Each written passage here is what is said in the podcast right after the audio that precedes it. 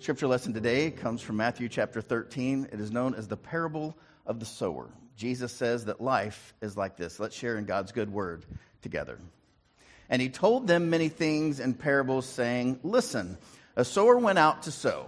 And as he sowed, some seeds fell on the path, and the birds came and ate them up. Other seeds fell on rocky ground where they did not have much soil, and they sprang up quickly since they had no depth of soil. But when the sun rose, they were scorched, and since they had no root, they withered away. Other seeds fell among thorns, and the thorns grew up and choked them. Other seeds fell on good soil and brought forth grain, some a hundredfold, some sixty, some thirty. Let anyone with ears listen. This is the word of the Lord. Thanks be to God. Amen. You may be seated. So, the parable and the video remind us that life is hard. Life is hard. Sometimes it just doesn't work the way you want it to. Sometimes you throw seed on the ground and birds eat it. Other times you throw seed on the ground and it goes about that deep and it grows up and it's scorched. Other times it doesn't work at all. But sometimes Sometimes the seed goes down and conditions are just perfect. And it grows and it grows and it grows well beyond your wildest imagination, sometimes 30 fold or 60 fold or even 100 fold. And God is in all of it. But make no mistake, friends, life is hard. And that's what we're going to talk about today. We are looking over the next five weeks about these transitions from the way people often want things to be or think that would be good, and actually the opposite is true.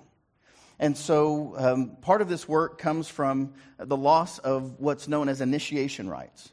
How we've really lost as a society the way to build character and to develop people in ways that are good for society and for communities. And in biblical times, we would talk about, about this as your tribe. We don't really have those sorts of, uh, that sort of language anymore. But God is with us through all of this. And so, as a way of introduction, God liberates us from ourselves and for something bigger. So, God liberates us from ourselves and for something bigger. Will you say that with me? God liberates us from ourselves and for something bigger. That's what God is doing all along and always has for his people. And this Father's Day, um, I'm reminded that every man has to deal with the brokenness of his father. That's what we have to do. And every woman has to face her mother's unresolved issues in every relationship. And until you do those two things, your life will have lots of rocky pieces to it, and, and, a lot of it won't make sense. You won't know why you reacted this way or that way because you haven't yet resolved those issues in your life. You haven't let that come up and be transformed. And so, as a community, not just as individuals, but as a community, our common pain of being human does not need hatred. No, the world has too much of that already. What it needs is what? Healing. We need to be people who help one another's heal so that our world can get better, so that heaven can come to earth where what God wants done is done. And that's what this sermon series is designed to do. Is to help us heal, to help us move forward, to help us bring that heaven to earth. So it's designed to help us heal collectively and to show us how to do it practically. We're going to do this in five steps over the next five weeks. So, this first lesson is to teach our young people not to run from pain, not to run from pain, but to embrace it for the gifts that it has to offer. Not pain for pain's sake, but to remind us that we can do hard things. We are doing hard things, and people all around the world are doing hard things. This is important to learn. That, particularly for our young people, don't run from the pain that you're in. Can you imagine if you were uh, trying to train for track and you stopped every time you got a stitch in your side? Every time that your legs hurt after practice? Every time you got shin splints? Well, actually, you are supposed to stop after shin splints for a little bit, unless you're taped up. There are exceptions to these rules, of course. But here's the thing, friends our culture has largely lost the practice of initiating young people into these five lessons or hard truths of life. So we're going to take them one at a time. And if you're going to be on vacation, as lots of us will be, uh, you can go online, just go to acts2umc.org, hit the sermons, and they're all there over the last number of years. You can catch up or, or kind of revisit any of the pieces that you would like. And, and here's the thing about this um, difficult piece that we're talking about today, and that is that if we always take the easier way, we miss the fullness of life that God intends for all of us. We, there's lots and lots of beautiful metaphors around this. Uh, some of them are rather dramatic. You do know that if you uh, get impatient uh, with a little caterpillar and in their little cocoon, and if you cut that cocoon open, you'll kill the butterfly. It has to beat its wings to get stronger. It has to have that struggle to come forth and be all that God wants it to be. Many of you have had the incredible tragedy and trauma and pain of having a baby that wants to come too soon, and how dangerous that is, and how heartbreaking that is. Because there are certain things that are difficult and hard and take the time that they take. And so here's the thing I want you to think about this in your own life. What are the things that you celebrate? What are the things that you celebrate? Well, I believe, at least in our family, we celebrate difficult accomplishments. Don't you? I mean, it's been graduation season, right? We, we, we celebrate these things. High school, it can be hard, right? Middle school can be hard. College can be hard. Graduate school can be hard. But we celebrate those things because they are difficult. Right? We, when we watch television shows or we think about people that we revere, we think of people like surgeons. Right? This is hard. You don't just show up one day and think, yeah, I think I'm going to do surgery on somebody. No. Like, that would be terrible. Right? And, and this last um, Winter Olympics in 2022, man, I, I like to ski, but I cannot imagine doing it on one leg. Can you? I mean, we celebrate this, right? The, these Paralympians, they are amazing. They're just flying down the mountain at 60 miles an hour. Some men on Father's Day, you like to read really strong action novels, right? Tom Clancy kind of stuff. And, and we like to read about Navy SEALs, right? These guys are awesome. They're very strong. They're the elite of the elite, right? And so they, they write books about them. My story of surviving the toughest challenge in training, the best. They're being shot out of a submarine. Now that's cool, right? No one's writing a book about me floating in a floaty, right?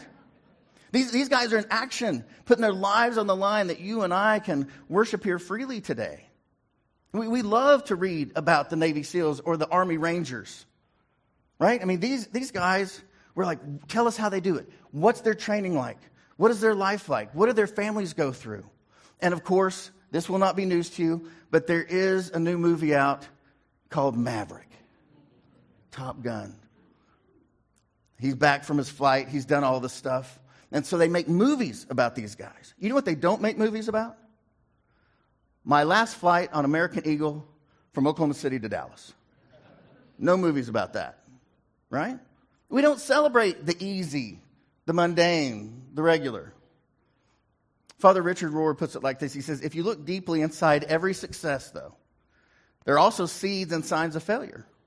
And if you look inside every failure, there are also seeds and signs of success.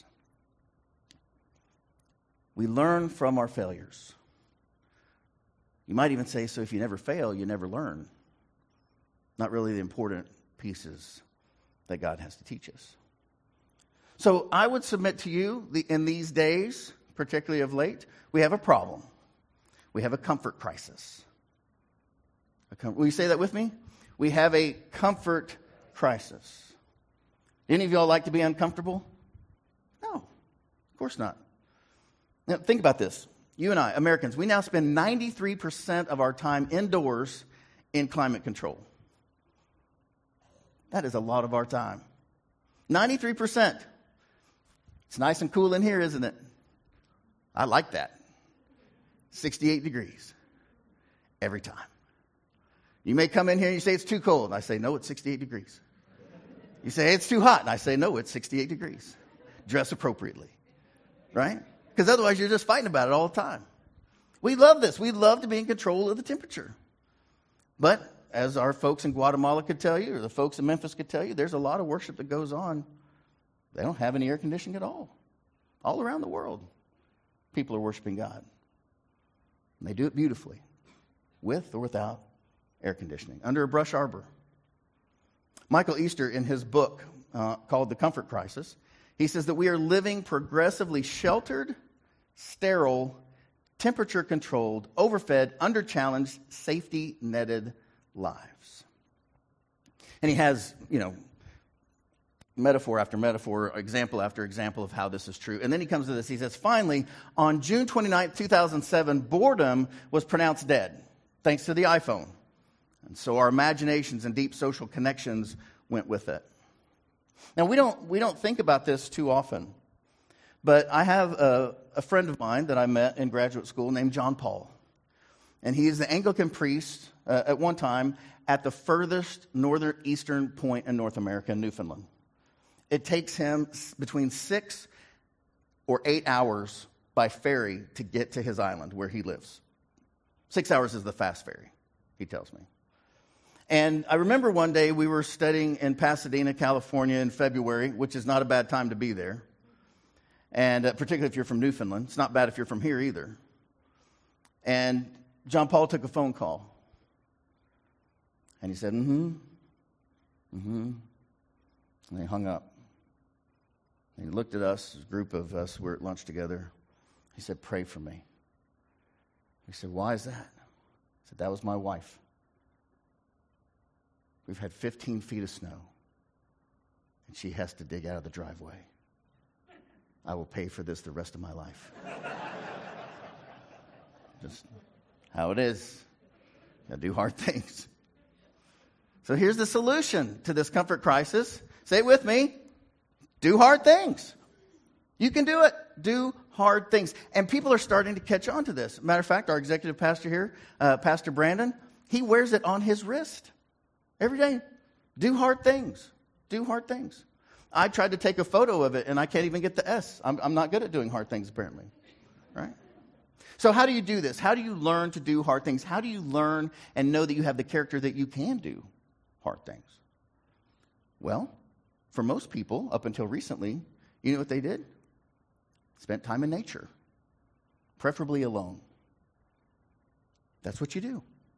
You go out and you see the goodness of God, the grandeur of God. And if you have the resources, the ability, I would encourage you to travel and to see things that you don't see here, like the Grand Canyon. I've never been, but that looks good to me. Cheryl McLean's a, a, member of our church. She took this photograph. I have it in my office. I love this. It's just a reminder to me of how vast and good God is and the power of water, right? Just, just a little bit at a time. You have enough time, you can do a lot. Or the Grand Tetons, for example. Incredible. How do you not know that God exists when you see these sorts of things in the world? One of the most holy moments I've ever had in my life was after a snowfall in a forest that was much like this. The only thing you could hear was your footsteps or the trees dancing in the wind. Nothing else for miles. There's a holiness to that. And there's no mistake that we cannot be larger than, we cannot be above, and we cannot control nature. Can we? Except in here at 68 degrees. But out there, no. Now, I want to uh, show off just a little bit because that's who I am. I like to show off, do these things. This, I just want to tell you how awesome I am. So, I'm an Eagle Scout. Many of y'all know that about me, you know, blah, blah, blah. But here's the thing I, I, was reminded about this this week, actually, because we have a number of young men in our, in our church that are Eagle Scouts. They do hard things, they know how to do that. And one of them, Wes, actually got his Eagle Scout this week. Uh, I found that on Facebook. I was like, I want to celebrate Wes. Then I started thinking about that. What does it take to be an Eagle Scout? Well, they have these sorts of badges, right? The green ones are the ones that you, you can get. You know, there's public speaking, gardening, law, canoeing, rowboating, reptile study, water skiing, all these are pets. You know, you have to have a pet for that one, apparently. Um, broadcast journalism. I, I did something with that. Snow skiing. And, and the thing is, you have to have X, like 30 some odd badges. But then there's these white ones that are required. You have to have them. Swimming, life saving, you know, citizenship in America, red, you know, um, all kinds of good stuff. Physical fitness, and, and, and. Um, citizenship in the camping, and, and all these sorts of things, right? Stewardship of the earth. But you know, here's the thing. Of all these, you know what Eagle Scouts talk about? They don't talk about any of the white badges that are required. They don't talk about, um, you know, safety, which is important. They talk about this one. Notice it's not on the required list. It's green, it's not white. Anybody know what this one is? Wilderness survival. That's what scouts talk about. Because that's the badge where you go to camp at 12, 13, 14 years of age, and they put you out. And they say, Good luck. As I remember it, no mosquito repellent. You have to build three fires without matches, without accelerant. You have to feed yourself. You have to get food, cook the food. You have to make your own little lean to. And they come back and check on you the next day to see if you're still there.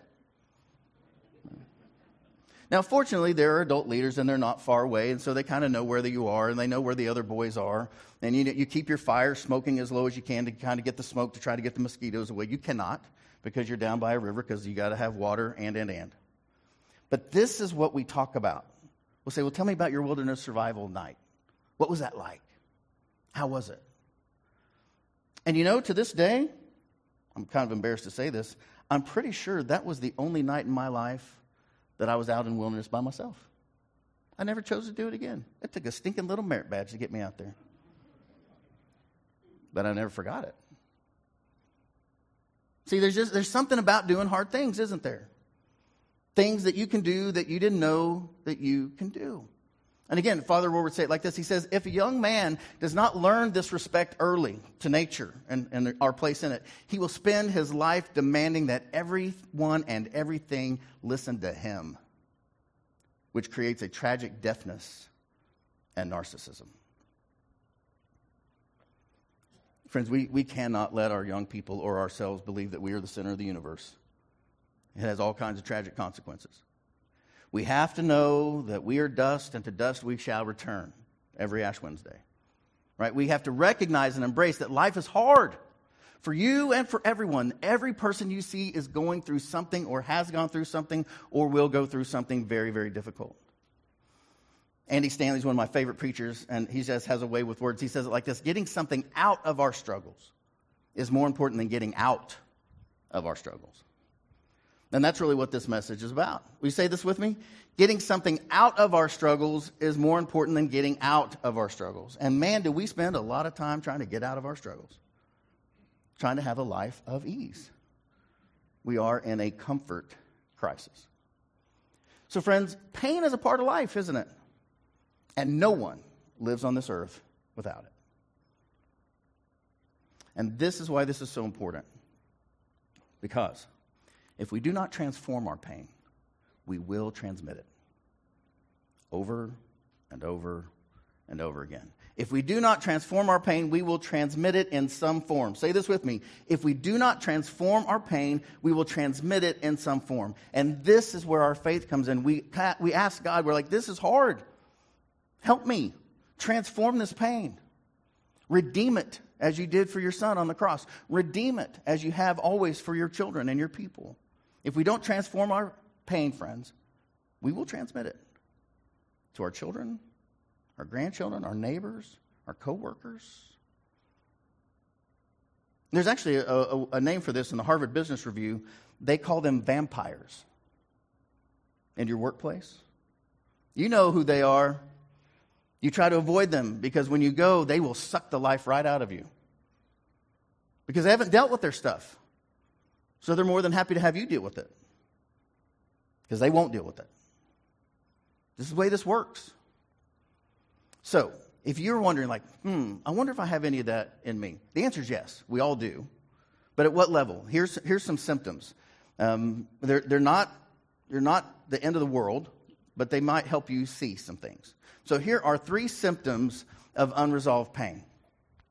Number one, we become inflexible blaming, and petty as we age.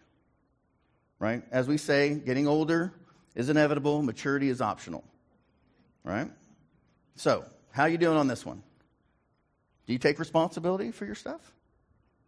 Number two, we need other people to hate in order to expel our inner negativity. It's called scapegoating. It's been around since biblical times. You see, if you don't transform your pain, you'll put it on somebody else. It, it's, it's, I had a good friend, he'd say it like this it's prestidigitation, right? Oh, don't look over here, look over here, poof, voila. Right? Don't look at me. I want you to look at them. Look at them. Always look at them because if you look at me, you're not going to like what you see. So you have to look at them. That's what that's about. Every ism we have, that's what that's about. Don't look at me, racism, look at them. Don't look at me, sexism, look at them. Don't look at me. Come on, friends, own your stuff. Right? You have to own your stuff or you're going to transmit it to somebody else. And if you're really not paying attention, you're going to transmit it to somebody who has less power than you do in our society. That's called evil, by the way. The opposite of live, right? There's live or there's evil. And so when you don't own your stuff, you put it on somebody else. That's what that is. It's simply unhealed pain. And we're transmitting it we're not careful. The third is that we play the victim in some form as a means of false power. How you doing? I'm fine. Really? Oh, yes, I'm fine. Yeah. Come on. These are all these are all ways to know. Oh, okay. Okay, God, what what is it in me that's still hurting? Because I'm hurting. Because I'm, I'm not a God, I'm a child of God. I'm human. I need help. So, this is, this is where it's important that you hear me. And that is because there's always pain, and because the temptation is always to run from pain, we have to understand this that the pain we bring ourselves by living outside of reality is greater than the brief pain of facing it. Now, I don't know if some are more hardwired or less hardwired, but one of my, the favorite um, stories that my parents will tell on me, uh, which I love because it makes me seem a lot braver than I am, is that when I was a little boy and I would get sick, I would be four, five, six, seven years of age, and I would go to the doctor, and they would say, okay, you've got an infection, you've got this, you've got that. Here's your cough syrup, which I hated. They say that as a little boy, I would simply look at the doctor and say, give me a shot. Like, I want it now so I can get over this, so I can get back to doing the stuff I want to do. I wish that that were still true for me today. Right? But, but somehow we learn to, to become pain avoidant. But even as a little one, I knew, like, look, you can either, you know, put this out a long time, you can be on an antibiotic for all this time, or you can get a shot. It's going to hurt, but it might get you better faster. And say, well, okay, hold on. This is all real nice, but what, what about the Bible? What about Jesus? What, how does this, how is this our faith? How does this go with our faith? Well, the example, of course, is our Master Jesus. The one we say is our Lord, the one we follow, right? You never forget, friends, life was hard and dangerous for Jesus. Absolutely dangerous for Jesus. You know, over and over again in the New Testament, they'll say things like, oh, well, he's a glutton and he's a drunkard. He hangs out with tax collectors and sinners. And we just read over that like, oh, well, poor Jesus, they're talking bad about him. No, no, no, no. No, that, that's to miss the whole deal. When they use that language, what they're saying is that Jesus has a death warrant on his head. How do we know this? Well, you got to go back into, into the Old Testament, into the law. In Deuteronomy, it says this They shall say, the book of the law is Deuteronomy, by the way. They shall say to the elders of his town, This son of yours is stubborn and rebellious. He will not obey us. He is a glutton and a drunkard. The exact language they use. Then all the men of the town shall stone him to death. That's what's supposed to happen to people who are gluttons and drunkards. So you shall purge the evil from your midst, and all Israel will hear and be afraid. So when they said that about Jesus, he had to get out of there, they would kill him. Yet, Jesus failed to conform to the popular, popular messianic expectations. You say, well, Jesus never failed. Well, sure he did in, in their eyes. They expected the Messiah to do this, this, this, and this, and Jesus did none of it. He was bringing a different kind of kingdom where God was in charge, man no longer. Eugene Boring, a New Testament professor down at Texas Christian University, he says this When Jesus came in meekness, announcing the peaceable kingdom of unconditional love and forgiveness and celebrating the goodness of life with all, he was rejected as not spiritual enough. Isn't that interesting? See, there's always this trap in religion that it has to be just like this. You have to have people that are in and people who are out, and you got to do it. And when Jesus came in love for everyone, they're like, you know, that just doesn't seem right. It just doesn't seem like you could possibly, that's just not spiritual enough. You know, you need to get on your knees five times a day, and you need to read these texts, and you need to take these studies, and you need to do these works. That's not what Jesus was about. Now, there's nothing wrong with those things if they actually help you follow Jesus. That's what they're there for. But Jesus said that following him would be more demanding, not less, and more rewarding. To follow Jesus is the best thing you can possibly do with your life. And yes, it will cost you everything. It's more demanding than anything else you'll do, and more rewarding. Jesus says this If anyone would come after me, let him deny himself, take up his what? His cross. Friends, that's not a beautiful piece of jewelry in Jesus' day. That's the worst thing that could happen to you in Jesus' day. So you deny yourself, which we're not big fans of. You take up your cross how often? Every day. Not sometimes, you know, not once, daily, and follow me. That's what it is to follow Jesus. And Jesus asks his followers to do hard things, hard things, but with him for their good and for the good of others. So we, don't, we never do it alone. So, in the Gospel of Mark, it says this Jesus looked at the rich young ruler and he loved him. He wasn't mad at him. He loved him and he said, You know what? You're so close. You're so close. You just lack one thing. Go and sell what you own, all of it. Give the money to the poor and you will have treasure in heaven. Then come follow me. He couldn't do it. He wouldn't do it. He trusted in his stuff more than he trusted in Jesus. And Jesus says, It won't work like that. My way is the hardest way and the most rewarding in this life and the next. And what does Jesus say about his yoke, about his way of life? He says it will bring you rest. Isn't that interesting? That the very hardest, most demanding yoke is the one that brings us rest ultimately. Jesus promised us rest for our souls if we follow, if, it's an if then deal, if we follow him in doing God's will. That's where the rest comes from. The safest place in all the world is to be in the palm of God's hand, in the middle of his will. So Jesus says it like this Come to me, all you who are weary. I mean, don't you get worn out trying to stay comfortable? Don't, you just get so tired trying to have ease of life? Isn't that ironic? Jesus says, Come to me, all you that are weary and carrying heavy burdens, and I will give you what? Rest. Take my yoke, my way of life, God's will upon you and learn from me, for I am gentle and humble in heart, and you will find rest for your souls. For my yoke, the will of God, is easy, and my burden is light. That's what Jesus says. And so Jesus models for us the most difficult thing of all, and that is surrender. Do y'all like surrender? Any of y'all bought a ticket to a movie where the hero goes and surrenders? No, we are absolutely against surrender. We hate it. Culturally, we are 100% against the very thing that Jesus teaches is the way to life. I mean, we, we teach our children from, from way little don't give up, don't surrender, don't ever surrender. And, and so we have this, this real battle in our thought life, in our, in our minds, and in our lives. The last thing we want to do is surrender. And if we're not careful, we will forget that that's exactly what we need to do with God. We need to be able to say, Not my will, but yours be done, God, whatever that is, because you know best, because you're all love, all excelling. And, and, we find this in the, in the last night of Jesus' life. It says, And going a little farther, Jesus threw himself on the ground and prayed, My Father, if it's possible, let this cup pass from me. Yet, not what I want, but what you want. That's what surrender looks like. Then he came to the disciples. It's not hopelessness, it's obedience.